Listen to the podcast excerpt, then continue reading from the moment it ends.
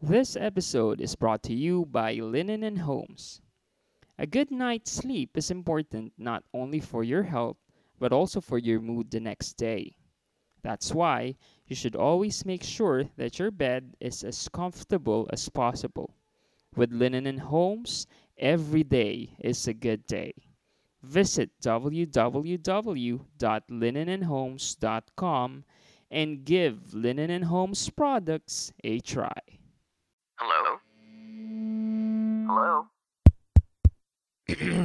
Podcast Network Asia. Network Asia. Stand by. I'll be right there. Flair for humor. He's got you locked on. Sans talk about topics outside of the syllabus. Outside of the syllabus. This is a class that you shouldn't miss. Class that you shouldn't miss. Class that you shouldn't miss. Together with Marlon, Mark, This is cl- cl- class dismissed.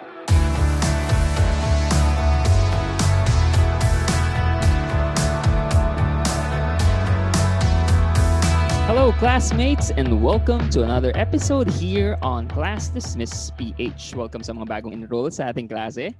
This is going to be one of your favorite subjects, we promise. Now, if you want to tell your friends how much fun and learning, wow, may learning talaga, ano? Pa, Presumptuous presumptuous naman. you get from us. Uh, you could find us on Spotify, of course. Just search for Class Dismiss PH. Follow nyo na kami para updated kayo lagi sa mga lessons nyo. At sabihin nyo na sa mga friends nyo to stream and follow Classes Miss PH para lumaki ng lumaki yung klase natin. My name is Paul at ang paborito kong play ay dalawa. First is yung Wicked kasi napanood ko talaga ng live ito sa CCP. At nabanggit ko na yun sa previous episodes Nice. natin. And yung second one is yung pangarap kong mapanood at pinapangarap ko rin sana na maging collaborator kung sakali ano kung sa Alter Universe ay yung Hamilton talaga. Hamil, taas ng pangarap Yeah. natin dyan ha, di ba? Medyo Kasi- mamahalin yung mga play ni paring Paul eh, no? Oo, kasi pare, ano, Theodosia writes me a letter every Dear day. Theodosia. Yeah. Ganun kaganda Pinalabas yung na ka mo Hamilton. yan, paring Paul, sa Disney Channel ba? Disney Channel, oh, napanood natin yun kahit walang Disney Plus sa Pilipinas, di ba? Siyempre, creative tayo dyan. Oo naman, marami tayong ano eh, kakasama tayo sa sa kila Luffy. Diba? Magaling. Magaling, magaling. Dahil hindi natin sinusuportahan yan, pero talagang may nagbigay lang sa akin ng ano, nung kopya. Eh ako naman nagulat ako, sabi ko, ano to? Sabi, sir, i-play mo na lang. O di pinlay ko. Nagulat ka, no? Dun, dun, dun, dun, dun, dun, dun. How does a bastard? Hamilton! ang lakas ng ang lakas ng loob mong kumanta na parang galing kumanta. Oo, di ba? Kapal. Parehong, yung parehong musical yan, ha, pre? Wicked, tsaka... Oo, ba? Yes. Okay. Maraming salamat sa mga classmates nating solid na solid ang attendance sa ating weekly kwentuhan about topics that aren't taught in school but we know are important. And also, sa mga bagong nakaka-discover, meron tayong mga classmates na bagong discover ang ah, Class Dismiss PH. Halimbawa, si Ian Balahadia, sabi niya, Sir, pwede pala sa Spotify yung, pa- ang ah, ah, podcast niyo. Ang tagal na daw niyang hinahanap. Sabi ko, yes, at libre lang. Nagmarathon daw siya sa opisina kanina. So guys, if you have any question or topic suggestions, send us a DM or even an audio message. Pag-aaralan natin yan at pag-uusapan dito sa Class Dismiss PH. Send, send nyo lang yan sa aming social media accounts, Class Dismiss PH. This is Marlon and my favorite play is Sa Wakas featuring the the songs of the band Sugar Free. Yun. Sa wakas. Bakit Dahil na gusto mo siya, wala pre? nung 2004 hanggang ngayon, ano, wala naman tayong ibang kilalang ah, banda, Banda. kundi Sugar Free. Kaya kasi pre, sabi nga natin nung ano, yung kung sa baga nung sa high school, yung parokya, yung parang kumakanta ng gusto mong sabihin, di ba? Si Mm. Sugar Free naman yung kumanta ng mga hinaing natin nung pag-graduate na tayo at ah, nakipagrelasyon na. High school siguro, e-head saka parokya. Pero nung college talaga tayo, ano, ah, Relate kay Paulo talaga. Santos, ano? Bukod kay Paulo Santos, Sugar Free laging naman ng mentor's office. ayoko sa Paulo Ah, Santos na yan. ba? Paulo Santos? Parang hindi ko naalala. So, ah, konting disclaimer lang ha. Sobrang si Marlon konting- lang po ang nag-Paulo Santos. Si pa- Hindi, kasantos kasi. Ah, Siguro ako, ano, kamag-anak. kamag-anak yata. So, mga ganyan. Siya lang nagpatugtog nung ganun. Opo. Ayaw po namin mapagbintangan na Paulo sa Paulo Santonatics Hello classmates, thank you so far sa mga sumusuporta ng ating podcast. Um, hindi naman sa nagmamayabang ano, pero sobrang proud tayo kasi padami ng padami yung padami ng padami yung listeners natin. As of today, or as we are recording this, uh, umabot na Yan na tayo ng 31,000 na na plays. Ang Total plays no? since we started this podcast.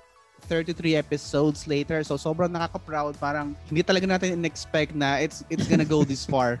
yung ano, yung yung podcast natin kasi una katawaan lang, na, alam mo 'yon. Pero ito, Alam mo yung, alam mo yung Mark, yung umiinom lang tayo sa bahay. Tapos biglang, mag-podcast kaya tayo. yung tipong, di ba, nagkukwentuhan lang. O tara, record tayo. Sige, go. Hmm. Ah, Nung una nga, di ba, hindi natin alam kung ano yung podcast. Tapos nagkikwentuhan tayo. Oo. Sabi nung isa nating kasama, Sir, yung ginawa niyo na yan, pang podcast yan. Oo, kung record daw natin, pa pwede ng Oo. pag-podcast. So, so ayun pala, kwentuhan lang natin. pala siya.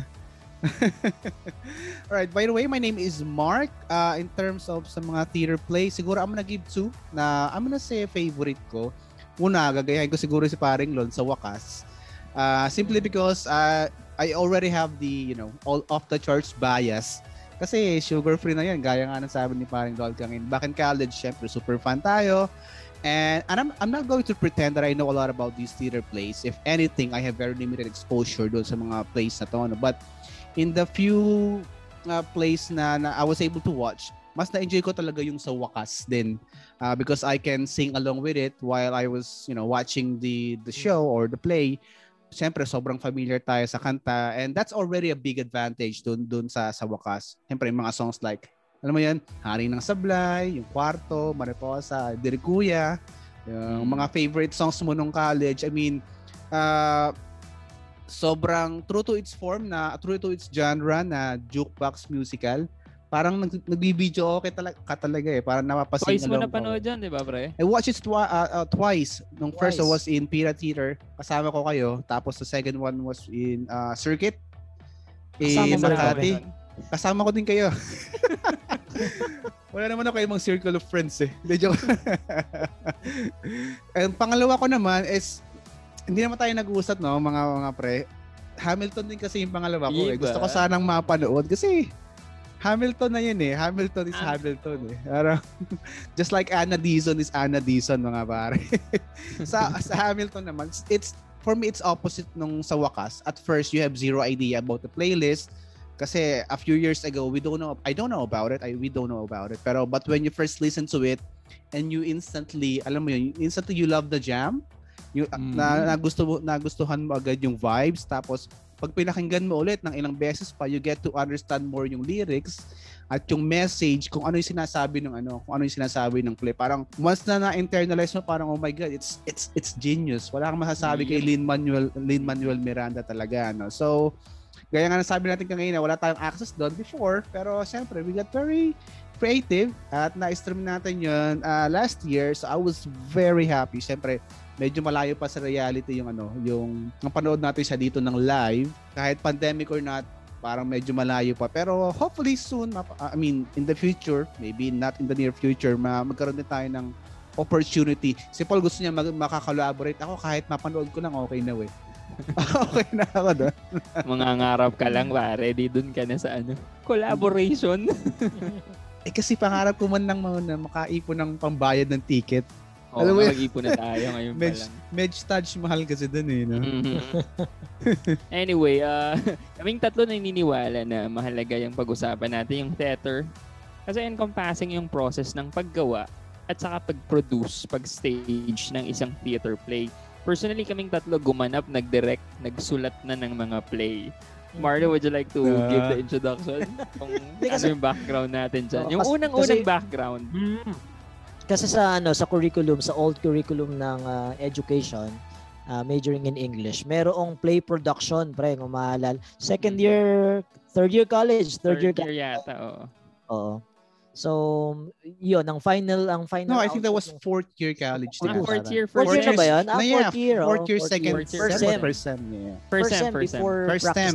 Oo, That's right, that's right. Yun. Ang final output natin doon mga pres, nag ah, nag-perform tayo ng mga award-winning ah, pieces ng ah, play. Palangka. Palangka award-winning uh, pi- pieces sa... Saan tayo nag-perform noon? Sa Doon sa Baraswain Kalilangan, Kalinangan, Theater. Ek, ek, oo, yun. oo. Kayo ni Paul tsaka ni Mark magka bar, I think it was called uh, Nica- Nicanor Abelardo Theater yata. Nicanor Abelardo Nicanor Abelardo Theater. sa pala. Oo. Ah, magkasama kami ni Paul. ah, At kami nanalo yung, kam- kami. ah, kami yung winning team. Si si Marlon Ah. tsaka yung mga friends nating iba. Sila Kami yung yung magkakasama. Sa losing team. Losing team. Recorded po Ah. yan. So, at shoutouts kay Bullet ng Man in Manila Podcast. So, umamin na yung isang mong kagrupo na talo daw kayo. At kami yung Ah. Kaya nanalo. na namin kwento yung dahilan kung ba't nanalo. Uy, gina, gina. Pero yung isa sa mga Pero masaya. highlights natin, no? Nung, Oo, nung fourth year experience tayo. natin doon, pre. Oo. Halos four months tayo nag-prepare doon. May ibang ang mga grupo tulad namin, nag-rent pa talaga kami ng apartment para sa mga props, para sa rehearsal kasi ginagabihan talaga eh. So, Mm. kesa uwi pa kayo sa mga bahay-bahay. So, nag-rent Mm. kami ng isang ah, bahay dyan sa Malolos. Doon kami nag-stay ng mga kagrupo. Oo, parang Nakakatulog ba kayo noon, pre?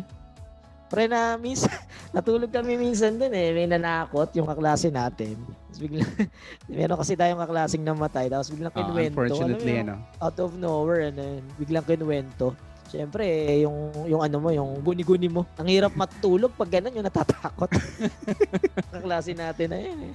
Nanakot pa eh. Tapos nanakot yata siya kasi wala ako doon na, na nakwento niya lang sa amin. Parang ginulat pa yata kayo. Uy, ayun si ano, yung klase natin Si na ate. Ganyan. Ewan ko para sa klase natin. Eh. Tapos syempre naman kayo bilang matatakotin, parang hindi na kayo nakatulog ng pagkatapos. Oo, mahirap, mahirap matulog pag ganun. Tapos eh, hindi pa nga komportable yung ano, yung area dik- dikit-dikit eh, no? Parang Oo. init kasi hindi naman siya talaga bahay. Parang bodega Kino- oo. natin. Transform lang namin ito. uh, Kinonvert ano, nyo lang, no? Mm. Meron Speaking kayo of- mga ano nun? Para yung mga parang ano may bedding ganun. Mm. Yun na karton nga, lang. Kartong-karton. karton na minsan sako na lang. Minsan wala talaga, wait. Parang diretso na dun sa ano, wala nang beddings, beddings. Diretso na sa floor. Speaking of pagtulong, no, mga classmates, mga press, since the new normal started, our home doubled as our offices na rin. Parang yung office mo, yun na rin yung bahay mo, yun na rin yung pinaka-bedroom mo. So before, niisip ko after work, I can finally go home and enjoy my, you know, zen time. Uh, but one of my struggles at the start of this new normal nga, slash work from home setup was uh, I know that I'm home but I don't feel home specifically kasi nga Mm. work from home tapos bedroom. Oo naman. Ah, kaya ngayon, I really cherish every moment that I have uh, time off. Tapos I really invest in rest. Ala, nadinig nyo na ba classmates yung bamboo sheets? Itong mga bamboo sheets, totoo, this had been helping me to have a better sleep. Lalo ngayon, ang- di ba, ang taas ang anxiety level. Pero itong bamboo sheets, ang ganda. It feels good to the skin and it's like cooling you down while warming you up. Sa pagtulog mo, di ba, nagiging poetic patuloy ako. Parang ano yan ha, nag-script writing ka na yun sa ano ha, sa mga theater plays ha. Naman. Okay mga pre, actually people don't realize na good bedding helps you sleep better. Pansin ko nga rin yan kapag ah, okay yung tulog ko, sobrang good mood ako kinabukasan. Parang I feel that I have enough energy to accomplish yung mga targets ko for that day. Ano? Parang ah, sharp ka and at you are at your peak. Ano? Parang you can do everything. Parang ganun. Mhm. So home will feel more like home if you're having a good dress. Kaya sa mga classmates natin dyan, sa mga tito, tita, sa mga parents dyan, don't worry, madali lang to. All you have to do is just visit www.linenandhomes.com Tapos you could give their products a try. Promise, hindi kami mapapahiya sa recommendation dito sa Linen and Yes. Homes. Oo. Excited na ako matulog eh.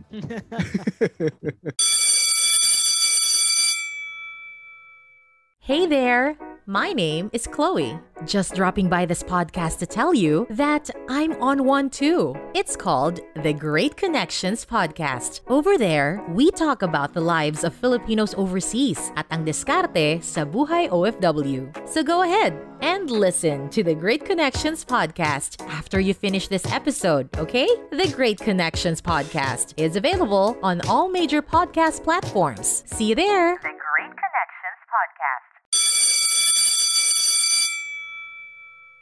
And we're back, classmates. Gaya nga ng napag-usapan namin kanina, malapit sa puso namin ng ah, ang teatro, no? At kahit hindi kami personal na gumaganap ngayon sa mga professional plays, eh may special place ito sa puso namin, Nax. No? Yan. Nax Kahit di nanalo. naman.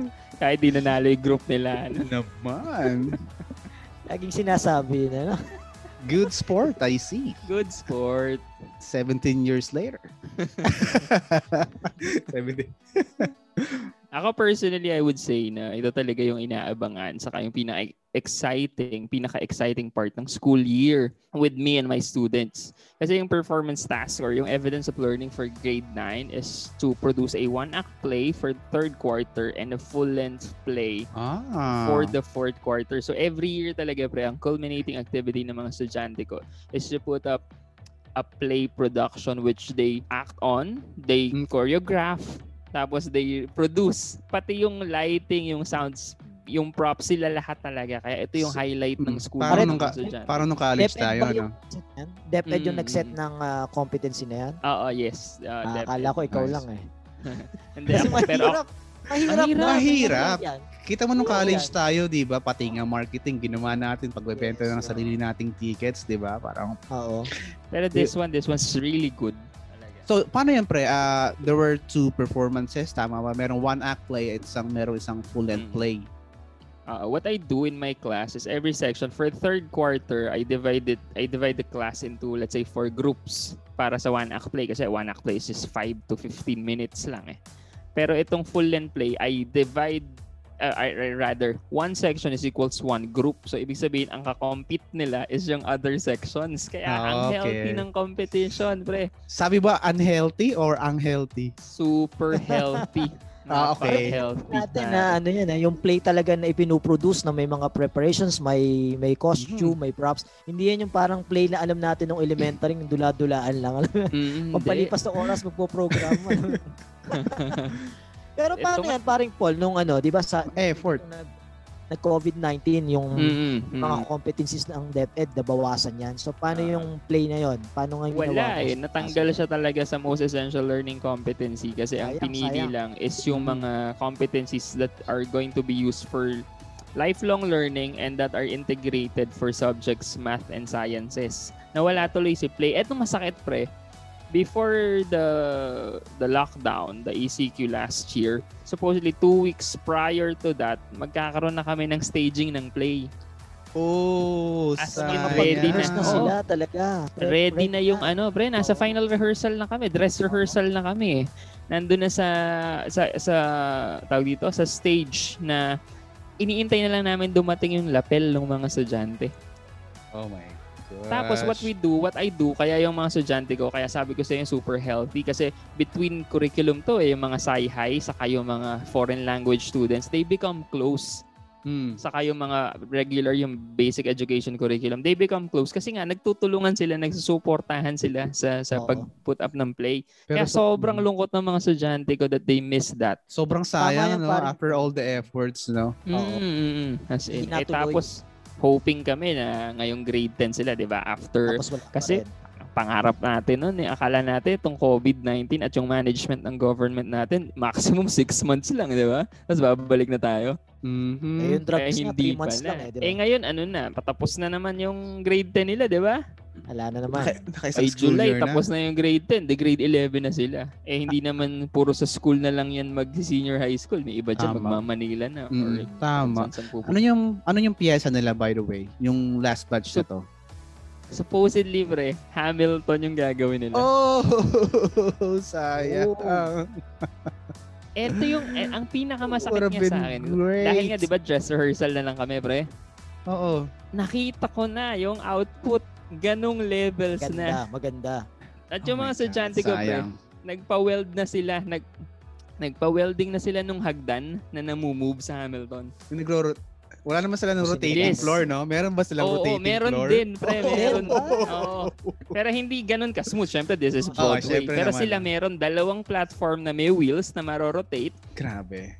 plus yung hagdanan niya, yung staircase na may parang may bridge na nagko-connect. Oo. Meron na rin kami nun. As in, Wow. pre. Sayang. Lapel na lang iniintay stage na. Sabi lang, boom. Ah, such a bummer.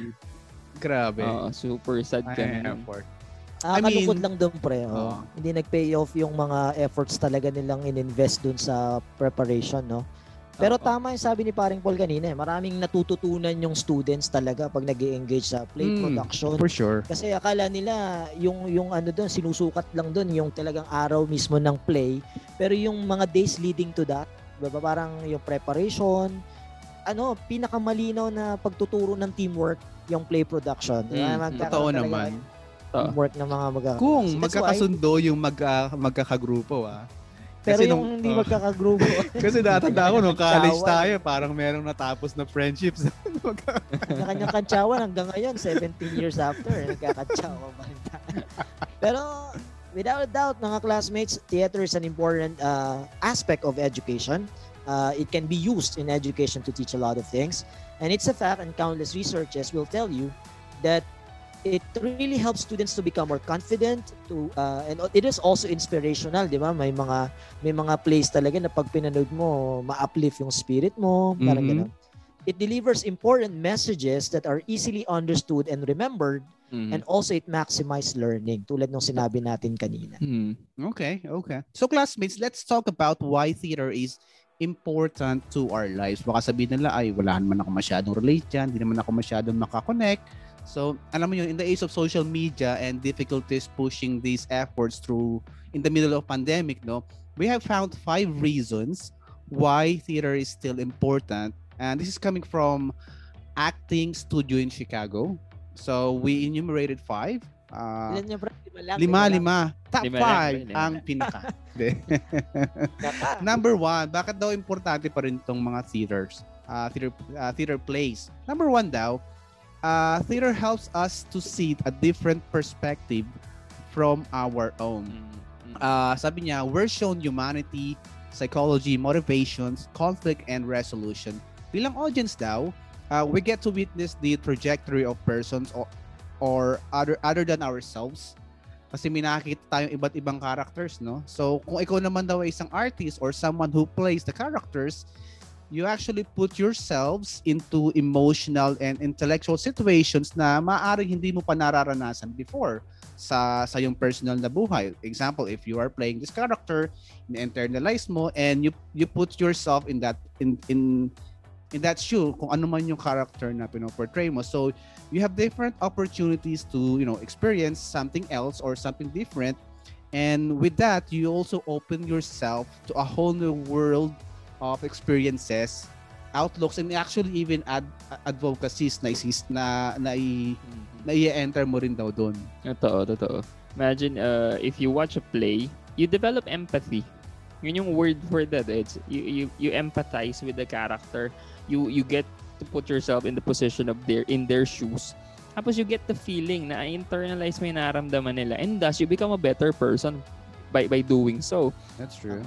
'Di ba? Ano pa yung meron? Uh, you see you see a different uh, perspective about a situation. Halimbawa, nito yung Dear Evan Hansen. Isa rin yun sa mga gusto kong play eh. Si Dear Evan Hansen. na Yes. sobrang galing din. Like, I asked my students to do that two years ago. Evan Hansen. Nakita nila how important mental health Mental is. health? How important Especially communicating to your parents is. Mahalagang maki- mag, magsa, maging open ka sa magulang mo. Mahalagang maging honest ka. Mahalagang sabihin mo yung yung totoong nararamdaman mo sa mga situation na yun. And my, you know, ayoko mag-generalize, pero maraming tao ngayon, not just kabataan, na hindi nangyayari sa buhay nila yung nangyari doon.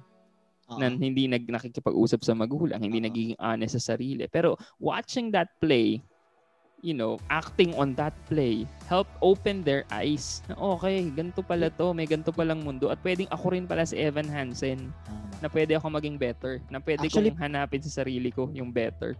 Actually, pre, ang yun ang maganda sa panonood ng play, ano? Parang ang ang primary reason mo is to be entertained, mag ah, maglibang, pero parang may natututunan ka rin na bagong philosophy kasi sabi 'di ba yung play, yung mga novels, ano yan eh, yung philosophy yan ng ng author in in in a summary form, 'di ba? Parang nakikita mo kung ano nagre-reflect doon yung philosophy ng mga writers niyan eh. Tapos sinasabi ni paring Paul kanina na kahit hindi mo na-experience, makaka-relate ka dun sa character. Catharsis yung tawag ni ano diyan ni Aristotle, ano, parang na parang nakikita mo yung sarili mo dun sa character na kahit hindi mo napagdaanan pa yung experience na yon, hypothetically inisip mo, paano kaya kung ako yung ganong nasa ganong sitwasyon?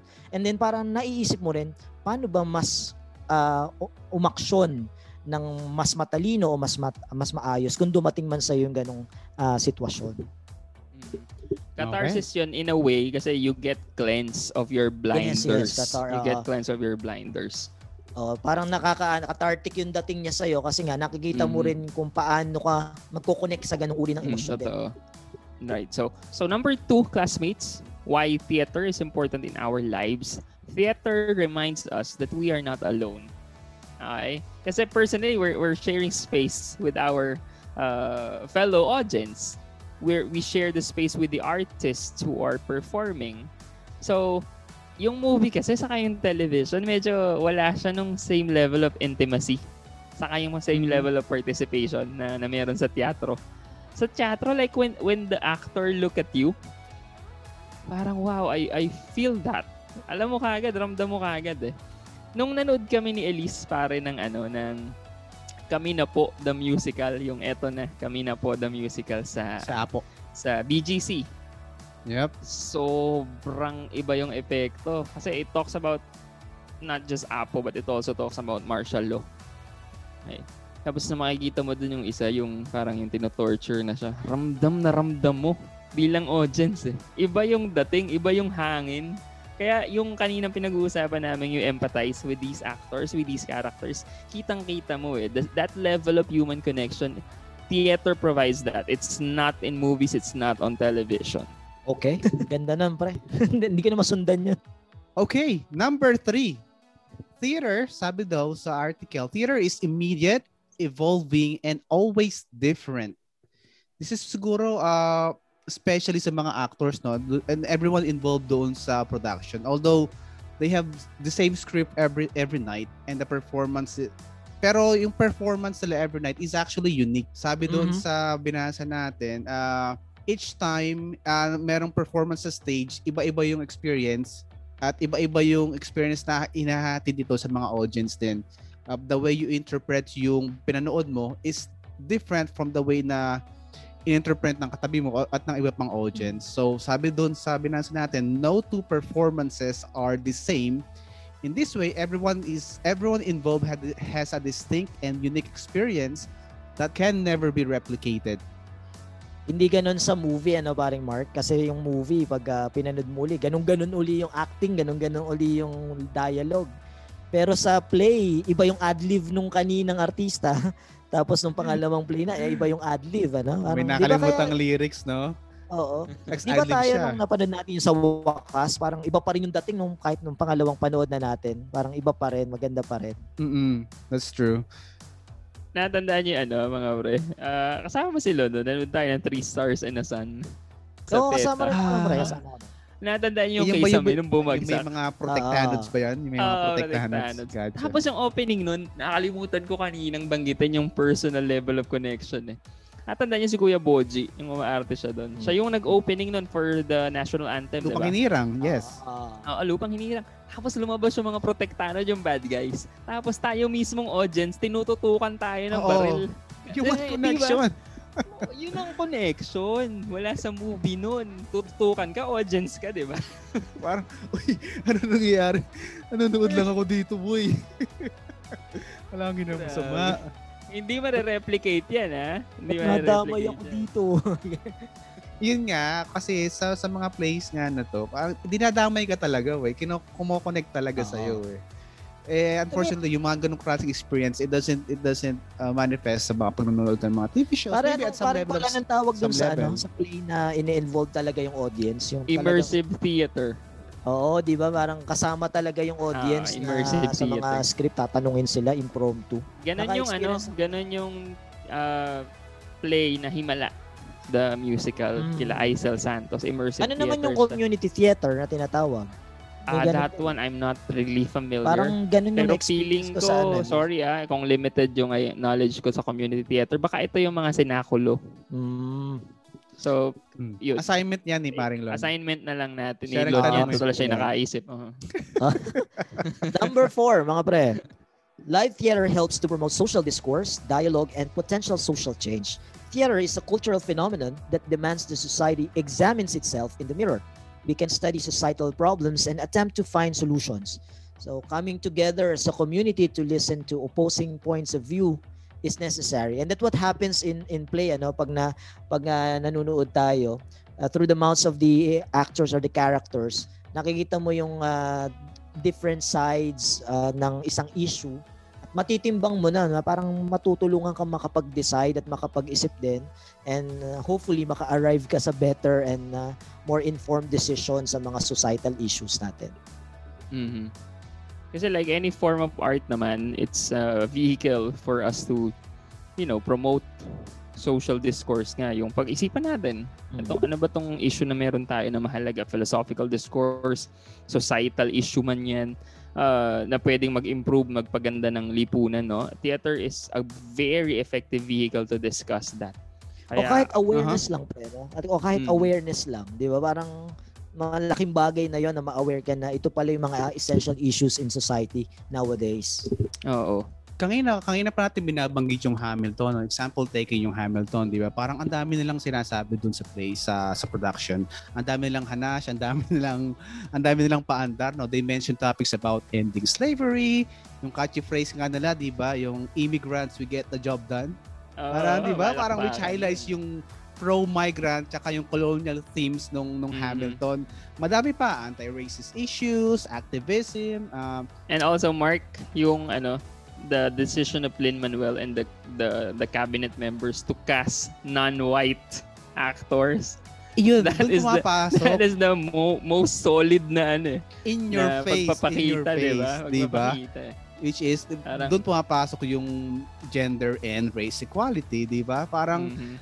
Parang there's always, there's always something. Hindi, hindi matatapos yung panonood mo na wala kang mapapala when watching these uh, plays. Uh, it's always good na na-entertain ka. You, ha- you had a unique experience, pero malaking bonus palagay ko yung paglabas mo ng theater, may baon, meron kang baon, meron kang naiuwi na additional perspective sa mga bagay-bagay and that is always a big win for me. Mhm. Ayun. Number five. Uh, comment kayo dito mga pre. Wala ako masyadong inputs dito, eh, inputs dito and wala ako masyadong alam na studies. Sabi daw ay theater promotes education and literacy. So studies have shown now that students who participate in theater do better in school. So yung mga Mm. nagpa-participate daw sa mga ganitong uh, theater plays, mas nag-excel daw sila sa school. Ah, true. Totoo. Ah, kasi sa, kasi nga ano eh, parang when you parang take part in theater plays and productions, uh, it's an amalgamation of skills eh. So nandyan yung leadership skills mo. How will you lead these people? Nandyan yung spatial skills. Paano ka magde-design ng gantong prop, ng gantong set? Nandyan yung communication skills. How will you communicate this to your parang actors and crew? And then how will you communicate the message to your audience? So talagang ang daming dinedevelop na skills Holistic. pagka sumali. Oo, holistic talaga pag sumali sa isang play production ng mga estudyante. Kaya naman, this is encouraged talaga eh, to include uh, theater and play production sa mga klase sa lesson. Kahit naman sa lesson, di ba, nagro-role play yung mga estudyante to, to get the Yes. better feel of the literature. At saka pre, ang maganda sa ano kasi sa pag-stage ng play is ah, may theories muna yan sa simula. Parang didiscuss sa'yo yung mga prinsipyo ng mga ah, acting, di ba? Tapos i-apply mo. So magkasama yung theory and practice tapos yung application yung Mhm. arts dun Parallel sa, sila, sa no? play. Oo. Parang, tsaka bukod doon, bukod dun sa play itself, sabi nga natin kanina, may mga natututunan on the side yung mga estudyante like teamwork, para yung creativity nila na ma-maximize talaga natatap sa mga sa dun lang sa mga gumagawa ng props, 'di ba? Ano yan, Mhm. talagang talent din yan eh, yung paggawa ng props. Diskarte eh. Ang dami mo kasi natututunang diskarte habang Mm. ginagawa mo yun. Hindi lang sa academic na diskarte, pero yung actual application ng mga ginagawa mo talaga during production, marketing, lahat-lahat na din. Lahat. Pati yung pag, ano, pag actual play, manonood yung parents mo doon. So, ay Like, naman. Di ba? Ibang feeling ang ibibigay nun sa'yo. Actually, yun. meron akong estudyante, i- i- i-name drop ko lang si Yuri. Ayaw niyang papanoorin yung parents niya. Nag-direct siya ng play. Isa rin siya sa mga main characters. Ayaw niyang papanoorin parent niya. Sabi ko, no, you have to uh, let your parents watch. Sabi, invite mo sila. Tapos in-invite niya, uh, taking my advice. After nun, sabi niya, Sir, uh, napaka-grateful ko na sinunod ko yung advice mo. Kasi magsisisi, sabi ko ka talaga sa kanila, magsisisi kayo pag hindi nyo in-invite yung parents nyo. Ang ganda. Parang Paul, yung experience noon sa mga bata, no? Tsaka sa mga Mm, magulang ang pati na rin. So, Parang Paul, yung sa mga students mo na na-handle, meron mang nag-pursue ng theater after graduation sa high school? At, hmm, kasi senior high pa lang sila eh, sa ngayon. Oo, Mm, pero okay. yung... Ah, wala pa, oo. Yung mga dati, yung mga dati kong students, ah meron. Mhm. Sa PUP siya nag-enroll ng Oo. theater. Theater in-enroll niya. Oo. Kasi ano yan ha, pero medyo deviant yan. Kasi sci-high curriculum sila eh. Oo. So supposedly engineering, mathematics, science ang right. kukunin nilang courses eh. Pero siya nag-pursue siya talaga. Theater yung gusto niya. Pero Dun siya. paring Mark, si Paul kasi nagtuturo talaga sa theater arts center. Ano mga subject yung tinuturo mo doon? Ah, criticism saka script writing. Script writing, oo. Oo, kaya dahil nandun naman tayo pre sa promotes education literacy, yung community theater pala, hinanap ko sa net. Ah, talagang living by its name. It's a theater which is made by, with, and for a community. So, ibig sabihin, pang community talaga. Kaya pinapalabas daw siya sa, sa, sa mga carnival, circus, par- parades. So, yun nga. So, y- so parang yung, yung sinakulo siguro pwede talagang pumasok. Co- community, oh. form siya, no? Form. Okay, gotcha. Gotcha. Na, na-encounter ko yan sa mga theater art students natin sa BSU eh. Parang, yun nga, community theater. Sa, sa thesis nila, bale, parang Mm. Magpe-perform sila about, ah, ang tema nila is about drugs, mga talaga societal Mm, issues. mm. Tapos yung audience, talagang kasama sila sa play. Tinatanong yung mga audience, Mm. ini-interview yung audience in the in the middle of the play, parang ganun. Mm. Maganda, So, mas nakaka-relate talaga yung mga audience. oo. There may come a day when you will hold your breath. When your boyfriend suddenly blurts out that your friend Jen Looks hot. I mean, she's sweating like a lot. There may come a day when you will just have to take it all in. When you catch him staring at her breasts and says, Her breathing's off. Y- you see it? There may come a day when you will just have to let it slide. When you mistakenly get a message from him saying, Hey, that video was so sexy. But you didn't post the video. Guess who did? There may come a day when you will just have to suck it all in. When he tells you he was driving for his mom and you see him with. What the? That's right, Jen. You stinking liar! How could you? There may come a day when you will realize that your boyfriend is full of shit. But there will never be a day when you have to smell actual shit. Messy Bessie, be poo light spray.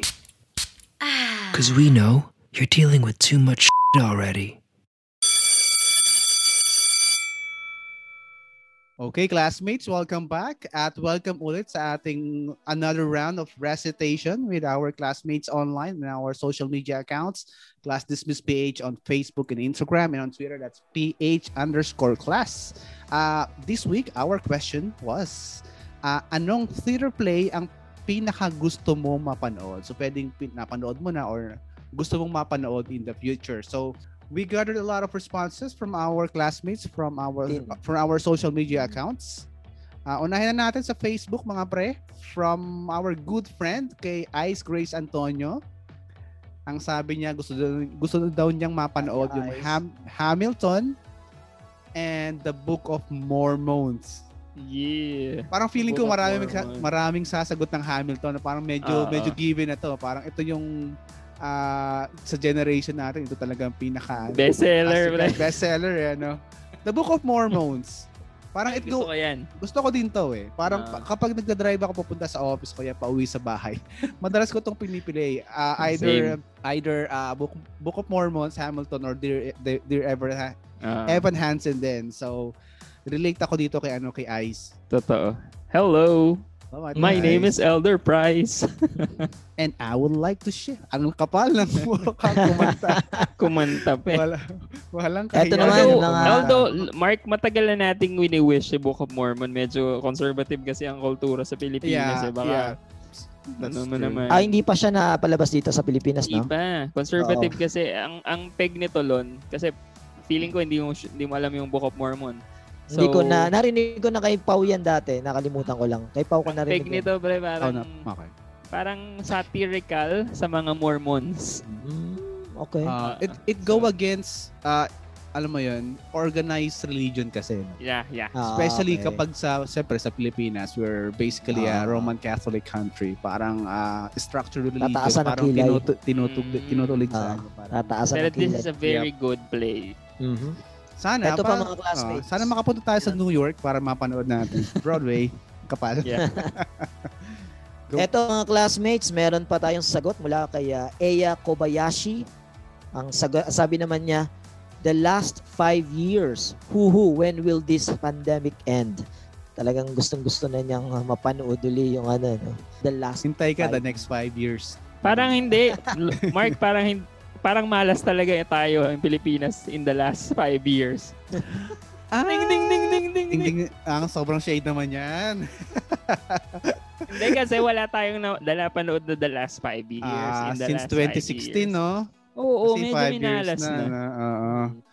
Ano parang Lon yung last five years? Baka familiar ka Ano dito. pala to? Play to ah, na unang ah, in-stage noong 2001 actually sa Chicago.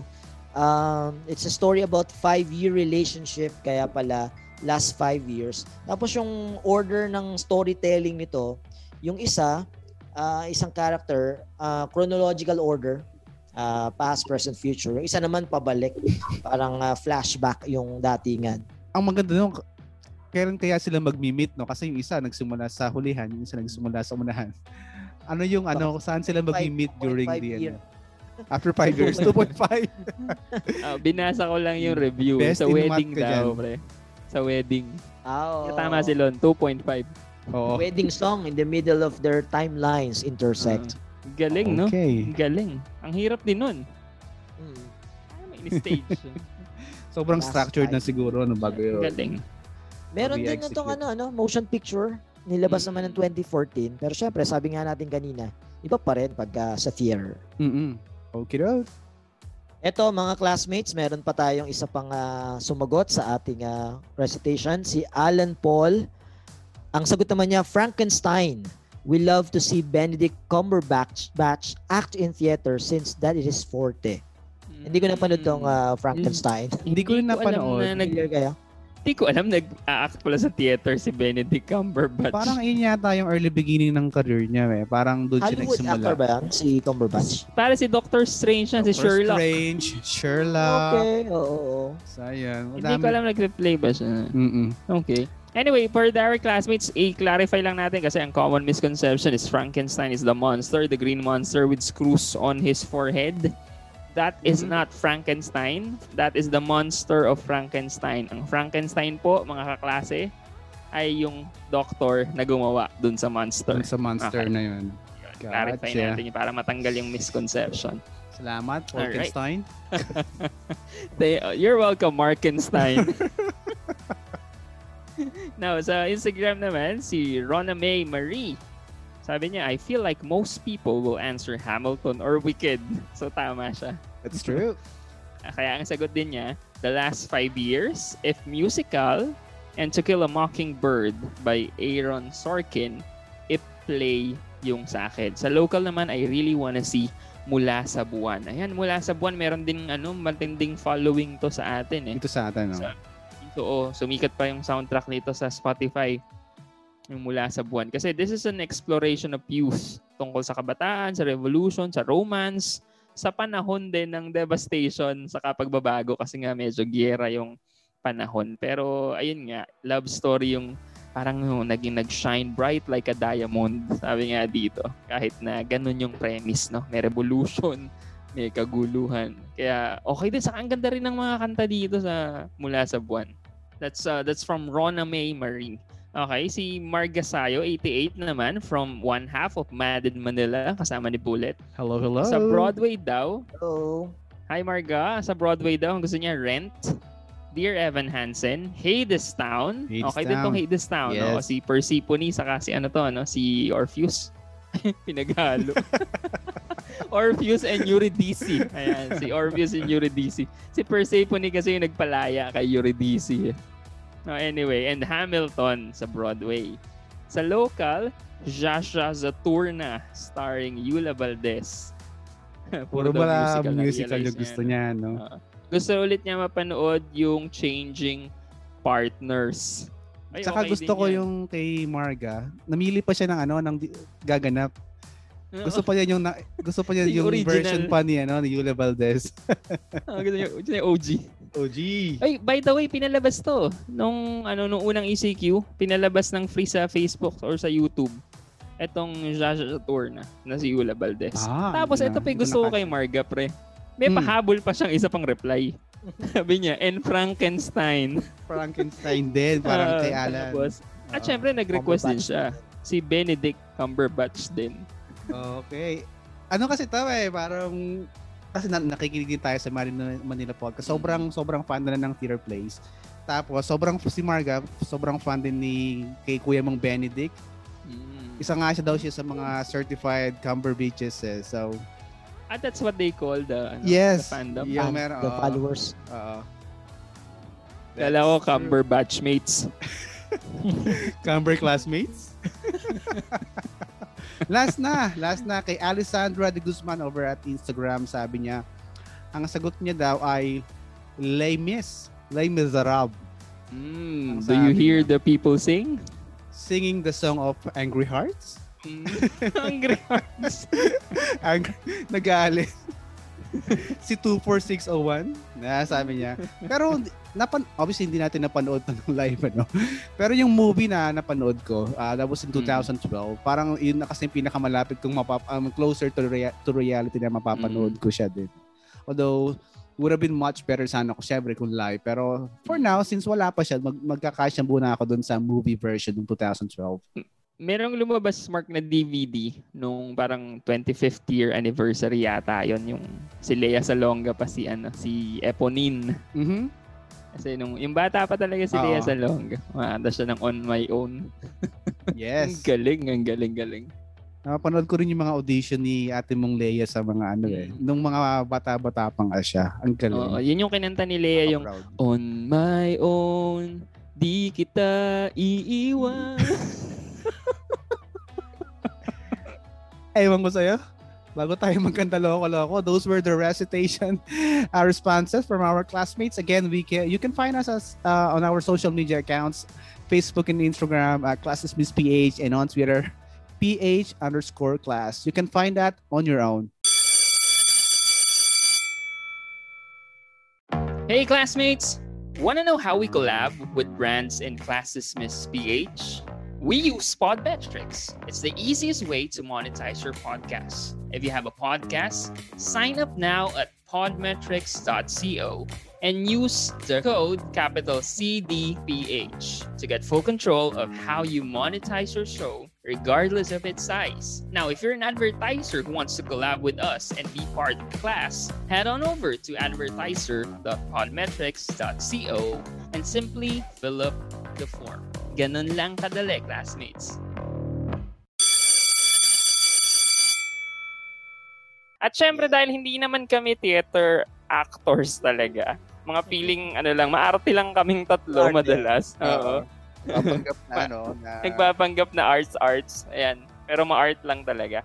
We invited yung totoong mga theater actors, yung mga totoong artista. Yung isa pare, naging cast ng Rock of Ages. Siya si Rock, pare. Siya si Rock. Sa yung isa yung Ages? Ah. Yung isa Ages. Ayan, sige. Introduce natin sila mga pre. Hmm. Unahin na natin, pre, ang ating ah, guest, yung sinasabi ni paring Paul kanina, na kasama doon sa Rock of Ages.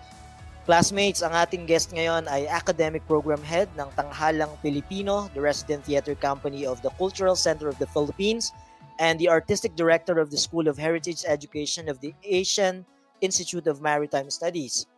He has been a theater actor since 2004 and had done roles with Gantimpala Theater Foundation, Tanghalang Filipino, the Actors Theater Company Manila, and Actors Theater Company United Kingdom. He was also a resident actor of Tanghalang Filipino Actors Company in 2012. Marami nang na, na nagampan ng role ano, yung ating guest ngayon. Oo. Hindi lang dito, hindi lang dito sa Pilipinas ano, mga classmates pati sa ibang bansa. Ah, mag, magbibigay lang ako ng ilang example no. Ng uh, example ng international na cre- credits include Marco Polo, An Untold Love Story as General Irinchin at the Show Theatre London, United Kingdom in 2016. Marco Polo, An Untold Love Story as Baron Tegan in ano ba to? Leviathan Theater, Paris, France. Oo, Mamaya Paris. papatanong natin. di ba? Paris. Grabe. Oo. Ah, basta marami. Ma- His notable productions in the Philippines include Ibalong, ah meron ding Aurelio Sedicioso as Macario Sakay. Yan. And now, at, at currently, he's now heading the I Kapwa. This is an online Kamalayang Filipino workshop in the arts of Tanghalang Filipino. Classmates, please welcome Mr. Remus Villanueva. Yes, Remus. Sir Remus. Hello po. Magandang magandang gabi po sa inyong lahat. Boses pa lang, parang. Boses ano, pa lang. parang, kailan yung nakas ka sir sa ano sa Rock of Ages? Whi- Which Um, I think that was actually sir about 2016, 2017. 17. 2017. sir. 2017. So share nyo lang yung mga kwento nyong teatro. Mark, go ahead and introduce our second guest. She is a BA Theater Arts graduate sa Bulacan State University. Mhm. Bulacan represent. She took her first stage management workshop in UP Diliman with the College of Music. Uh, while studying, uh, she started her career as a stage manager in 2017. Ano, marami na siyang ginawa na events na rin with the Cultural Center of the Philippines, uh, Nico Joaquin Centennial Celebration, uh, birth celebration sa Sinimalaya, she was involved as well. Pasinaya and the National Theater Conference. Uh, after graduating in 28 uh, in June 2018, she became the project manager of the Arts Education Department, Audience Development Division at the Cultural Center of the Philippines until 2020, because she wanted to pursue her passion in business and you know accept accepting uh, event projects at the time. So right now she is a freelance production manager. Her recent events were with Room to Read in cooperation with Tanghalang Filipinos, mga kwentong mosmos. Uh, last September to December 2020 at CCP's Tuloy Po Kayo, uh, Palihan Festival uh, uh, last March 2021. Ang daming involvement din nitong, next guest natin. So Mhm. without further ado, uh, please welcome classmates Miss Elinor Cabanilla. Hi, Yeah. everyone! Okay. Hello! Oy, thank you, uh, Yona. Now, if you, ang galing kumanta nitong dalawang to, no? Kasi Mhm. napanood na natin sila. Magaling silang Yeah. mag-perform at Yeah, magaling kumanta. so, let's start our kwentuhan, ano? Ah, Unahin Yeah. natin yung unang tanong, mga mga pre, mga classmates. Why theater? Ano bang meron sa theater or sa arts? Bakit yun ang naging degree or naging bread and butter or naging career nyo? Kasi marami nagsasabi, di ba, parang hobby lang naman yan eh. O side gig or school project. So, ano talaga? Ang reason nyo for that? Um, yeah. Bakit theater? Um, that time kasi nung parang pagka-graduate ko ng high school, ang bala ko talaga is mag, ano, pastora. Wow!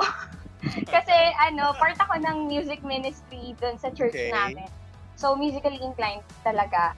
So, sabi ko, ano, mag, parang magpapastora ako tapos major in music, ganyan. Pero kasi, ah, medyo ah, expensive yung um, tuition dun sa ah, sa school na gusto kong pasukan, eh wala magpapaaral sa akin that time. And then, ah, pinost ko nga sa Facebook na, sabi ko, ang mahal naman ng tuition, ganyan. Nag-message yung tita ko, sabi niya, ah, message mo ko. Taga Malolo siya.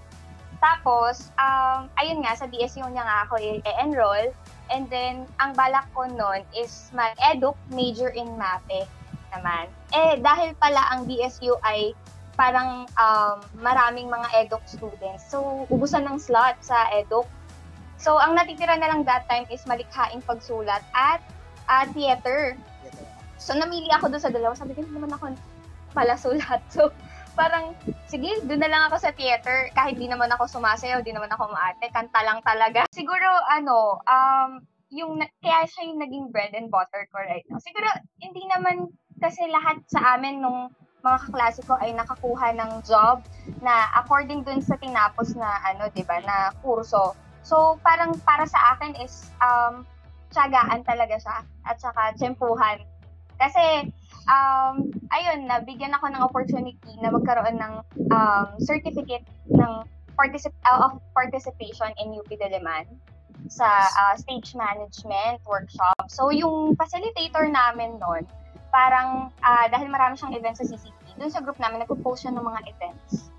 So, lagi akong pwede kahit nakako um, Ayan. professional Ayan, ayan. agad na habang nag-aaral. So, ayun, um, kaya, kaya ngayon, parang kahit pa paano naman siguro, nagkaroon na rin ng mga connection. Yun na rin yung naging source of income ko.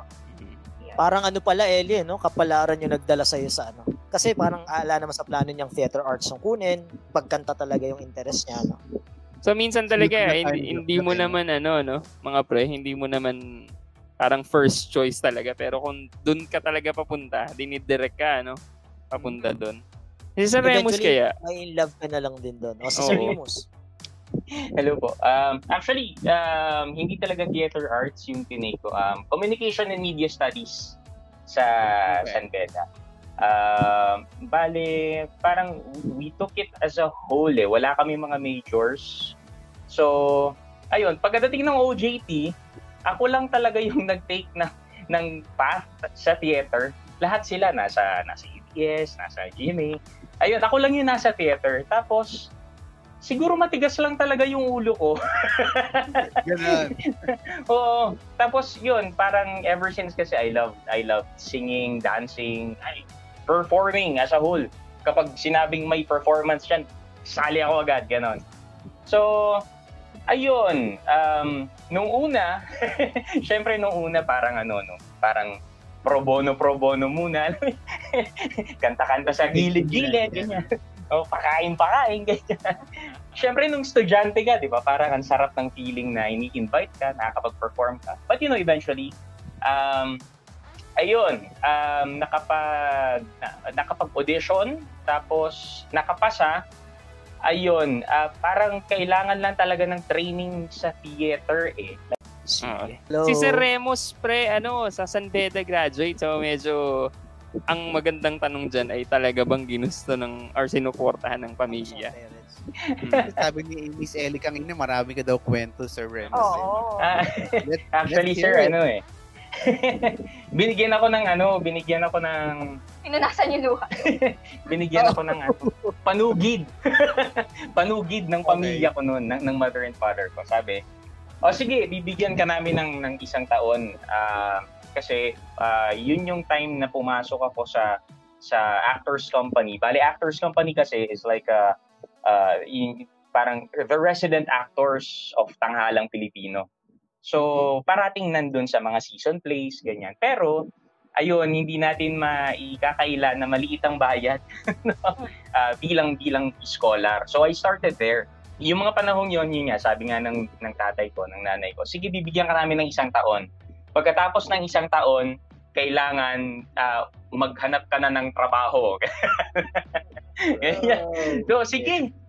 Ang nasa isip ko noon, hala, sa loob ng isang taon, kailangan kong magkaroon ng lead role para lang mapakita sa kanila na, na may katuturan tong ginagawa ko. so, talagang, yun nga, um, na-addict, addict na addict talaga ako dun sa training at that time.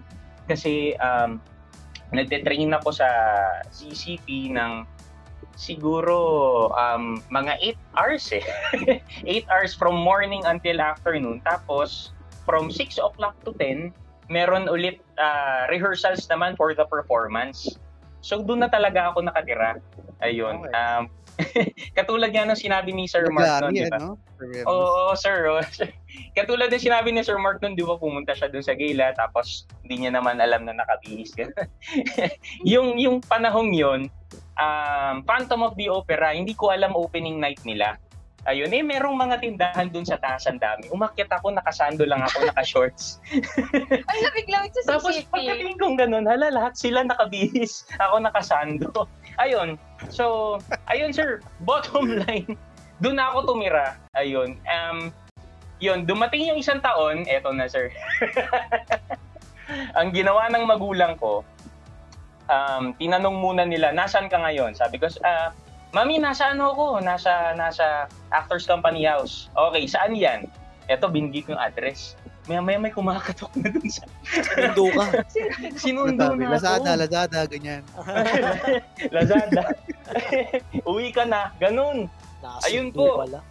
Oo, Pinauwi pagkata... Opo, pinauwi na ako. Tapos, um, after that, ayun, um, naganap na ako ng work.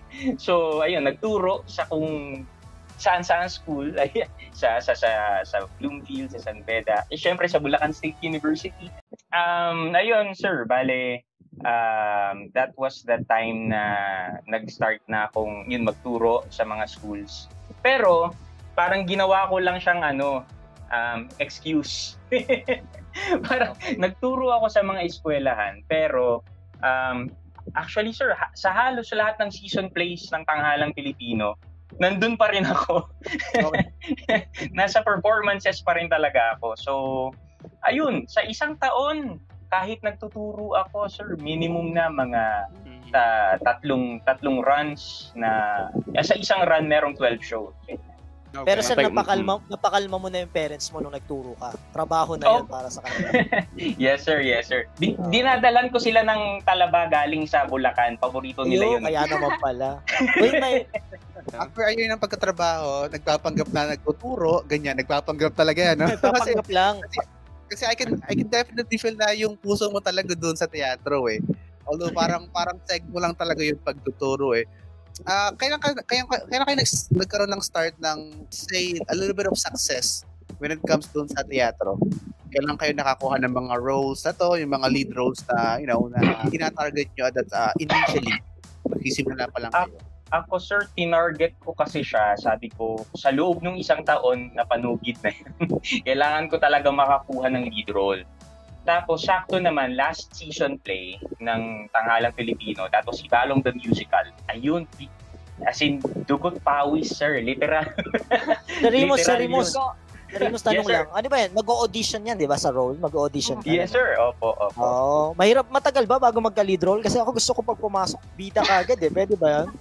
Bida-bida Pwede, ako. sir. eh. Pwede, Pwede, sir. pwede, Kapag, sir. kapag saktong-sakto yung image mo doon sa hinahanap nila, pasok Ay, na oh, pasok kayo doon, sir. Anong, Pare, anong Jollibee. role ka, Lon? Anong, anong role ang tinatarget mo bilang bida? Yung mga mascot-mascot ba?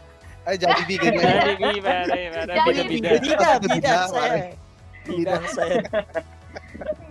Magkaiba yun ha, magkaiba yun. Ano Totoo ba, sir? Sir, pare, tanong ko lang kay Sir Rimos, kasi sa pelikula, pag may balbas yung mga artista, kontrabida, medyo madumi eh. Pagka ganun di ba sa teatro, ah, pag malinis, bida, pag ah, balbas sarado, ganyan, kontrabida. Tricky eh. Oo, sir eh. Kasi minsan, ano eh, merong mga roles na yung bida mukhang kontrabida eh. May mga ganun, ah. oo. May, meron din po, meron din po. Minsan kung sino pa yung mukhang mabait, siya pala Siya yung... Siya pala yung kalaban. Oo, siya pala yung kalaban. Anong issue mo sa may balbas at bigote, parang man? Curious lang ako. Ah, tanungin natin sa Remus. Sa Remus, ano daw yung significant ah, achievement mo so far? Yung marami yan, alam namin. Pero yung parang kung gusto mong lagi naka, naka- nakakabit sa pangalan mo yon parang naaalala mo lagi. Yung nakapin sa top. Sig- siguro po ano, yun nga po, yung na-mention ko din kanina, yung ibalong. Kasi yun yung, yun Okay. yung first ko sa lahat eh. That was my, my first lead ah, sa Cultural Center.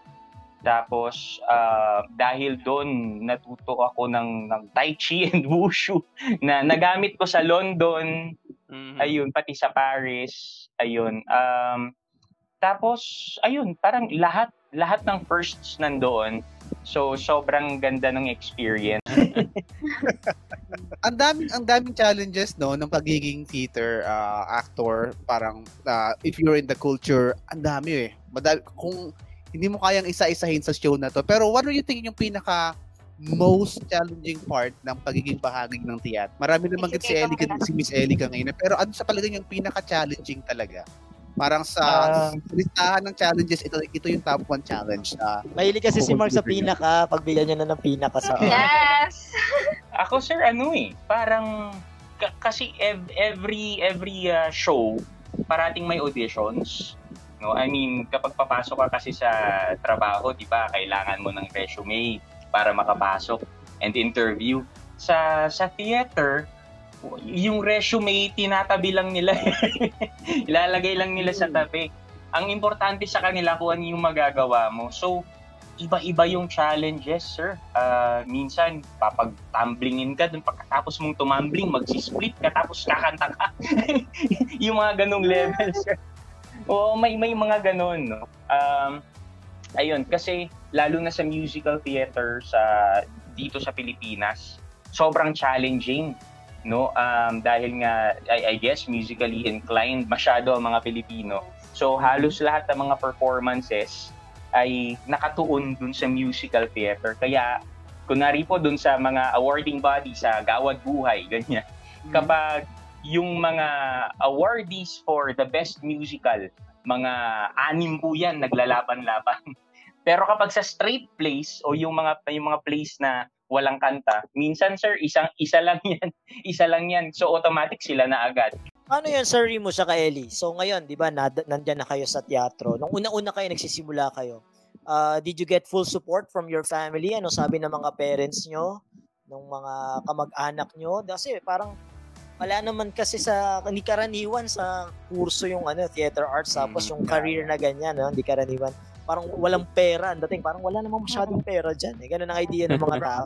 Anong ano? Oo ano nangyari anong pan, na, paano kayo Si na, anong Remus- support ang ano Yeah. Si Remus may mga kwento yan na mas interesting kaysa sa akin kasi sa akin parang ang dali lang ng naging buhay ko pagdating sa ganyang aspeto eh, kasi very supportive ang parents ko. Kasi ang Mm. mindset ng parents ko parang hindi na nga nila mabigay yung parang lahat ng gusto ko or 'di ba most ng pangangailangan ko. Pipigilan pa ba nila ako kung saan ako masaya? So, yun ang mindset ng parents ko. So, very blessed din ako dun sa ganong mindset nila. Ganun. Inalaglag po ako sa stage. Nalaglag. Nalaglag ako. Gano'ng kataas yung stage? Mga mga 4 feet high yung stage sa Ibalong Mataas. Recreation. Paano mo na i-adlib yun, sir? Paano mo na i-adlib? Ano siya? Tinalong ko yung stage. Siguro adrenaline rush na lang din. Kasi bag, Kahi- bago yung kahiyaan ano eh, kahiyaan na. Oo, sir, kaya. y- ano yun eh, um, touring show yun, touring production ng Ibalong. Ah, may- nag-invite sila ng 10,000 na students. So, nakapaligid talaga. Tapos, oo, yung, yung tagahawak ng buntot ng leading lady ko at that time, bago. So, siguro hindi niya alam na kailangan ibigay niya na sa akin yung buntot kapag hinahatak ko. Ayaw niyang ibigay sa akin. hinahatak ko ng hinahatak. Hindi, kasi Hmm, na-attach sa kanya yung buntot. May mga attachment sa kanya. Oo nga, sir. Yan lang ba, sir? Yun, ah? Sa Remus, yan lang ba aksidente mo sa teatro? Yan lang. Meron pa, sir. Meron pa. Madami, Ah, madami, ano? Actually, sir, pa. ito na ano, na Duguan lagi eh. na eyewitness pa ito. Talaga ba? Ano yan? Yes, sir. Rock of Ages. Doon, sir, um, first scene pa lang, um, kasi yung may ulan-ulan nun eh, kung natatandaan niyo po. Yes, yes. Tapos, di ba, iba-iba po yung platform. That's right. Um, nabangga po ako gilid, imbis na sa likod po ako babanggain para itapon yung camera ni Kenny. So eh Oo. kapag kapag tinapon po ah, kapag nabangga po kasi ako sa likod, paharap yung ano yung bagsak ko, merong platform. Okay po 'yun. Eh sa gilid po ako nabangga. So baha po 'yun. Inasa kanang ko. Nahulog ka sa tubig. Nalaglag sir yung kanang pa ako. Ang ginawa ko, ay, in- inangat ko, inangat ko yung kanang pa ako, tapos gumasgas pala sir yung kaliwang binti ko. Hindi ko alam. So, eh, quick change na po nun. So, takbo na ako dun sa likod, bis-bis na ako. Hinabol ako ng production manager. Sabi niya, Remus, patingin ng binti mo. Ay ko, sandali lang po, nag-quick change ako. Patingin muna ng binti mo. Tapos, ayun, nung pagkatingin po namin ng binti ko, may Putol na. mahabang mahaba. Putol na. Putol talaga. may lumalabas na pong trend. ayun po. Siguro mga 5 inches na hiwa. Ayun po. So, Pero di mo na hindi mo naramdaman yun, no? Parang kasi... Ad- adrenaline, pre. The show must go on talaga eh. Go on, Tapos, eh, no? Since Oo. first eksena po yun, sir. Ang haba pa. yun, oo. first Oo. scene yun, I had to endure the the rest. The, Rest of the the, show. Oo. Opo, the rest of the show. So, ang pag-usapan na natin ngayon, how did theater change you? Paano ka binago ng teatro? Um, paano ba ito? Hindi kasi um, y- y- yung para sa akin, yung teatro was parang innate eh. Innate kasi Innate. Oo, Okay. yung yung mga panahon na grade school pa lang ako, um, gusto ko mag-perform, gusto ko sumali dun sa mga one-act play na inaano ng teacher, binibigay sa amin. Hindi ko naman alam na at theater acting pala, dediretso yun, ganun. Mm, napansin ko, because of because of theater, I I think um, marami akong naabot in terms of um, yung yung yung mga moral lessons na mga plays na ginagawa ko. Napansin ko nung nung high school pa lang ako, ah, nag-Jesus Christ Superstar kami. So, nag-Jesus Christ ako. Nazareno. Maitin eh. Ayun. Grabe. Grabe. Ayun. Tapos, um, napansin, yun yung time na napansin ko, ay, nagiiyakan kahit yung mga matatanda. Tapos, ah, okay, yun pala yun. Yun pala yung power ng theater. So, parang na-boost ngayon yung confidence ko na, ah, okay, I, I can, I can affect people in a positive manner dahil sa theater. So, yun yung, yun yung reason kung bakit ko siya pinursue. Sa akin, ah, na-change ako ni theater in a way. Kasi, ah, by the way, ah, si Remus more on performing talaga siya. And then ako naman, ah, more on ah, production management. So, doon kami sa, ah, kami nagpe-prepare ng mga kapangailangan ng mga actors namin, ng ah, artistic staff, and ayun. Okay. So, kami yung ah, talagang um, nakikipag-communicate sa mga supplier, nag nagko-coordinate ng mga magiging ah, audience, ganyan. So, ayun. Um, siguro dahil nga masyado siyang busy, di ba? Masyado akong busy. Siguro natutunan ko na i-priority yung mga bagay na nagmamatter lang talaga. Unlike dati, lahat ng lahat ng um, nangyayari sa akin, masyado kong dinidibdib, masyado kong iniisip. Yan. So, although medyo inaatake pa rin naman ako, pero right now, mas nakokontrol ko siya dahil nga masyado akong busy. Sabi ko, kailangan kong i-prioritize lang yung mga importanteng bagay na kailangan kong isipin. So, um, ayun, siguro may apply ko yun sa, ano eh, sa buhay ko talaga. 'di ba Sa buhay natin. Kasi masyado ng maraming issue ang mundo, 'di ba So, kailangan nating salain yung mga, That's ano, nag-matter lang sa atin. Ayun. Ganda yung sinabi ni ano ni, ni Miss Ellie parang Hmm. parang there's so many things going on right now. Parang there's so there's a lot of craziness going on in the world. Parang it's it's very important that we tune out the noise, yung mga unnecessary noise. I-tune out natin so that we could focus on the on the things that matter na gaya nga sabi ni ano ni, ni Ellie kanina. Mag-focus Uso ngayon yan, pre. Ano yung Uso ngayon mahalaga. yan. Stoics, ano, stoicism. Anyway, true. last year, di ba, parang quarantine period na yon yung pinalabas sa YouTube pre yung mga ano, yung mga production ng CCP ba yun or PETA? Nakapanood kami ni Jack yung sa huling El Bimbo eh. So naging trending yan sa Facebook no, sa parang lahat naki ano lahat naging interesado sa teatro eh. Lahat nakiteatro, di ba? Oo, nakiteatro.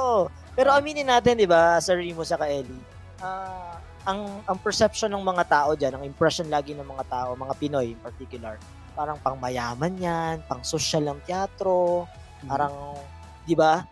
Parang ano ba, paano ba na paano nyo mararating yung marireach yung mga masa para Mhm. yung teatro natin ay mas ma-appreciate nila. Kasi pang RK ang dating, no? Pang intellectual, pang snob. Ayan, ganun lang, ganun talaga ang dating eh. So, so paano? How do you address that gap? Um, siguro kung kung ang teatro nga ay totoong pang RK lang at pang matatalino, siguro e-exit na ako. so, kung gusto mong i-pursue ang theater, huwag mong isipin na um, may may limitation ang pagpasok sa sa pag sa pagtateatro. Talagang, ah, sabi nga sa amin ni Remus nung tinuturuan niya kami, wow. Um, sarili lang natin ang kalaban natin. Parang tayo lang ang naglilimit sa sarili natin. So, ayun. Parang, ayun, yun. Gusto ko yung ano eh. Gusto ko yung kino-quote niya yung katabi niya. Uh, according to according to Mr. Remus, Remus uh, 2014. Tapos katabi lang niya. According to the guy sitting beside me. gusto ko yung ano, gusto kong balikan yung point ni Lon. Kasi parang nung lumabas si El Bimbo sa Facebook na libre, di ba? Ah, Parang everybody was so involved. At saka parang napansin natin, may pakialam pala ang masang Pilipino sa teatro. May interest pala yung masang Pilipino sa teatro. Ang tanong na lang ngayon is parang the ball is now on your court sa mga theater workers at sa mga theater companies. Ano ngayon ang gagawin ng tingin nyo ah? Ano yung dapat gawin ng mga theater companies, ng mga cultural saka art workers para ma-address yung gap na yun. Kasi ang mahal ng ticket, aminin natin, ang mahal ng ticket sa play. That's true. Yes, Para sir. mailapit sa masa, no? Para mailapit sa. Opo, opo. Um, actually, yung Sentrong Pangkultura ng Pilipinas, um, hindi ko po alam kung lima o anim na taon na nga ba ang Pasinaya Festival. Oo. No, meron pong Pasinaya Festival. No, it's an open house festival sa Cultural Center of the Philippines wherein ah, lahat po ng mga nai-invite na mga theater groups ay nagper-perform doon ng libre. Ayan, libre po 'yon. Um, ah, karaniwan po tumatagal ng tatlong araw, tatlong araw, dalawang araw. No? Um, Tatlong araw. tatlong araw kasama na doon yung palihan. Libreng workshops din po 'yon no? Gotcha. sa Okay. CCP. Yan ba yung Um, ini-invite mo sa amin dati, Sir Remus? Yung ini-invite mo Yes. sa mga faculty? Ah, yes, sir. okay. Opo, opo. Kasi nabalita ko walang pakain kaya di ako napunta eh. Hindi, sir, kasi tsaka ang layo, ang layo sa atin. Oo, So, malayo. weekdays na, sir? Weeknights pala yan. Weeknights yun, usually, di ba? Opo, opo. Ah, weekdays. so, ang nangyayari po dun sa Pasinaya, um, nagkakaroon ng mga 15-minute performances yung mga theater groups. Um, halo-halo po yun. Ah, yung mga regional theater ah, performers, ah, kasama na rin po dun yung, yung PETA, yung repertory, yung tanghalan, no? yung mga kasama po sa Gawad Buhay, nandun nagper-perform po talaga. Um, in terms of ticket price, ayun po yung um, yun, yun ang ah, paano ba ito? Yun ang problema. yun ang problema. sa totoo lang. Actually, um, Oo. sa, ah, dun sa department ko sa CCP, dun sa Audience Development Division, um, marami kaming ini-invite talaga ng mga schools para pumunta ng CCP na manood, magkaroon ng libreng workshops. Yun nga yung fulfilling part ng pagiging parte ng Arts Education Department eh. Um, kahit mahirap siya, pero dahil ang dami na, madami kami nare-reach out na mga estudyante at mga teachers, parang, yun, worth it lahat. May, di ba? May tip po ako para po dun sa mga teachers na gusto pong papanoorin ng mga estudyante, di ba po masyado pong mahal yung tickets, no? Mm. Pwede po kayong sumulat ng ah, ng letter sa NCCA, ah, National Commission for Culture and the Arts. Pagkatapos meron po sila dong audience development program. So karaniwan po nun, um, sila na po yung sumasagot. It's either nung entire ticket price or a part of it uh, of, of the ticket price. Yes, nagbibigay sila Ganun ng po. grant. Opo, ang grant po na binibigay nila doon parang mga 50,000 worth, mga ganyan po. Bakit hindi sinabi sa amin ni Paul yun? Eh, scholar ng NCCA yan. Alam mo ba yun, parin Paul? Alam mo ba yun? Wow! Actually, hindi ko sinasabi sa inyo kasi pang ano, Sabi na nga exclusive ba? sa amin yan eh, ng mga Sabi snap. Ikaw lang ang nakaka-avail nun, sinabi. Ito ba yung binibenta, panahon? Oo. yung binibenta sa ating ticket, paring Mark, libre lang pala yun. Ito yata yung panahon nakabili siya ng iPhone 11. Yun. Yun ba yan? Huwag nyo kaming inaano kaming sir. mga scholar ng NCCA, pre. Kayo mga busila kang puso namin. Yeah. Siguro ang panawagan na lang din namin. Um, ayun, para din magtuloy-tuloy ang pag-unlad ng um, sining, ng teatro specifically, kapag kaya na nating bumili ng ticket, bumili na tayo. Ibigay na natin yung libre dun sa mga hindi kayang bumili. Oo, Opo, grabe yung Marlon Santos na yan eh. Binibentahan mo na nga para ibigay sa mga hindi kaya. Tapos gusto libre. Ayan, so may, mag, bago tayo magpasalamat sa ating mga napakasayang guests, ay meron ba kayong recent project or gustong i-shout out or mga gustong i-promote? Ayan, now is the time to do so. Lakas mo Um, showbiz, no? Meron mo kayo mga Actually po, uh, meron po, um, bali sa entire year, meron po kami ino-offer na iCapwa workshops. No? Yung Kamalayang Filipino Workshop in the Arts. So, what makes it different from other workshops is that um, it aims dun sa um, Kamalayang Filipino pedagogy, yung pagiging Pilipino po natin. No? Pero, syempre, um, yung using that Kamalayang Pilipino, how will you become a better artist? Ganun po yung ano namin, yung atake namin sa kanya. Nice, nice. So, um, nangyayari po ito um, ngayon actually, um, last weekend na po nila ongoing pala, weekend. sir. Ongoing. Opo, pala. ongoing po yung first batch. Pero magkakaroon pa po kami ng second batch. Um, for voice acting naman, pagkatapos magkakaroon po kami ng script analysis, no? Um, You Okay. can you can um, tune in sa Tanghalang Pilipino page. Ayun po. Yay, And then um, on this- Facebook, sir, no?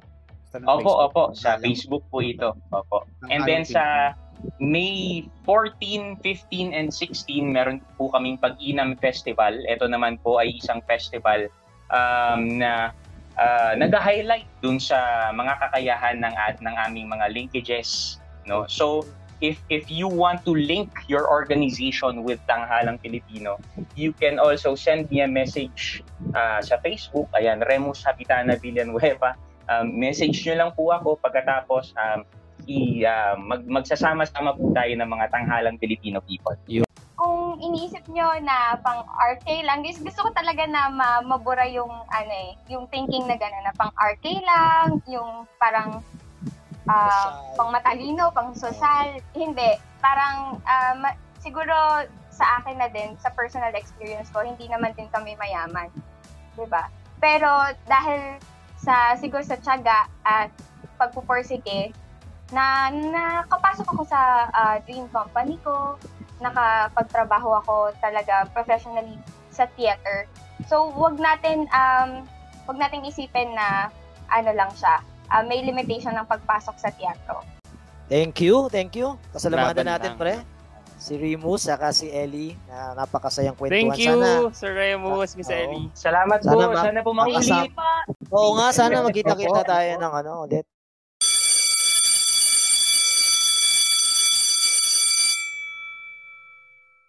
O, paring Paul, ikaw na mag-synthesize. From our guest na nadinig natin, ano mahalaga yung theater kasi hindi lang niya ini-improve yung personality ng mga artista kundi pinapagpabago or nagpapakita sila ng mas magandang version ng mundo or even yung mga hopes na gusto nating makita na pagbabago sa mundo. Nakikita yan through the shows that we produce, through the passion of the artists, through the story that was created for everybody. So sana, if we have the means, support natin ang arts, support natin ang theater. And there you have it, classmates. Ano mang papel ang ginaganapan mo, sabi nga ni Shakespeare sa Seven Ages of Man, sana lagi kang umattend sa klase natin every Sunday. Again, find us on Spotify. It's Classes Miss PH. Follow us and tell your friends about it. Sana isa sa mga role nyo ay maging classmates dito sa ating podcast. This is Paul This is Marlon. And this is Mark. and class. Class Dismissed. dismissed. Yes.